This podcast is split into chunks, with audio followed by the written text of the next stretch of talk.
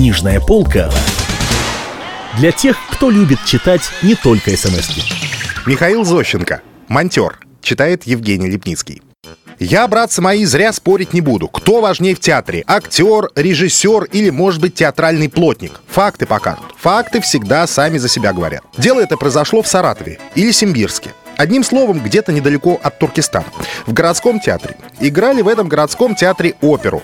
Кроме выдающейся игры артистов, был в этом театре, между прочим, монтер Иван Кузьмич Мякишев. На общей группе, когда весь театр в 23 году снимали на карточку, монтера этого пихнули куда-то сбоку. Мол, технический персонал. А в центр на стул со спинкой посадили тенора. Монтер Иван Кузьмич Мякишев ничего на это не сказал, но в душе затаил некоторую грубость. Тем более, что на карточке сняли его вдобавок мутно, не в фокусе. А тут такое подошло. Сегодня, для примеру, играют Руслан и Людмила, музыка Глинки, дирижер маэстро Кацман. А без четверти минут 8 являются до этого монтера две знакомые ему барышни.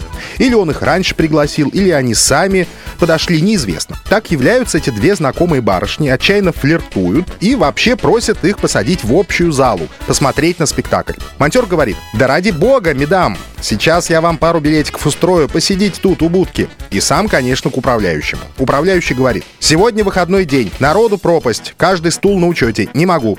Монтер говорит, ах так? Говорит, ну так я играть отказываюсь. Отказываюсь одним словом освещать ваше производство. Играйте без меня. Посмотрим тогда, кто из нас важнее кого сбоку сымать, а кого в центр сажать. И сам обратно в будку. Выключил по всему театру свет, замкнул на все ключи будку и сидит, флиртует со своими знакомыми девицами. Тут произошла, конечно, форменная неразбериха. Управляющий бегает, публика орет, кассир визжит, пугается, как бы у него деньги в потемках не взяли. А бродяга, главный оперный тенор, привыкший всегда сыматься в центре, заявляется до дирекции и говорит своим тенорам. «Я в темноте петь тенором отказываюсь. Раз, говорит, темно, я ухожу. Мне, говорит, голос себе дороже. Пущай ваш монтер поет». Монтер говорит, пущай не поет, наплевать на него. Раз он в центре сымается, то и пущай одной рукой поет, другой свет зажигает. Думает, тенор, так ему свети все время. Теноров ныне нету. Тут, конечно, монтер схлестнулся с тенором, и вдруг управляющий является и говорит, где эти чертовы девицы, через них наблюдается полная гибель. Сейчас я их куда-нибудь посажу, леший их забодай. Монтер говорит, вот они, чертовы девицы.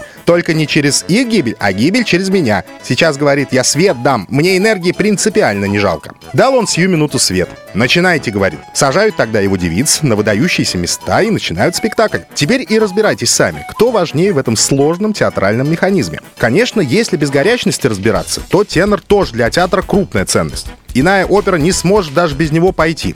Но и без монтера нет жизни на театральных подмостках. Так что они оба два представляют собой одинаковую ценность. И нечего тут задаваться. Дескать, я тенор. Нечего избегать дружеских отношений. И сымать на карточку мутно, не в фокусе. Так же не надо. Монтер. Михаил Зощенко. Книжная полка для тех, кто любит читать не только смс -ки.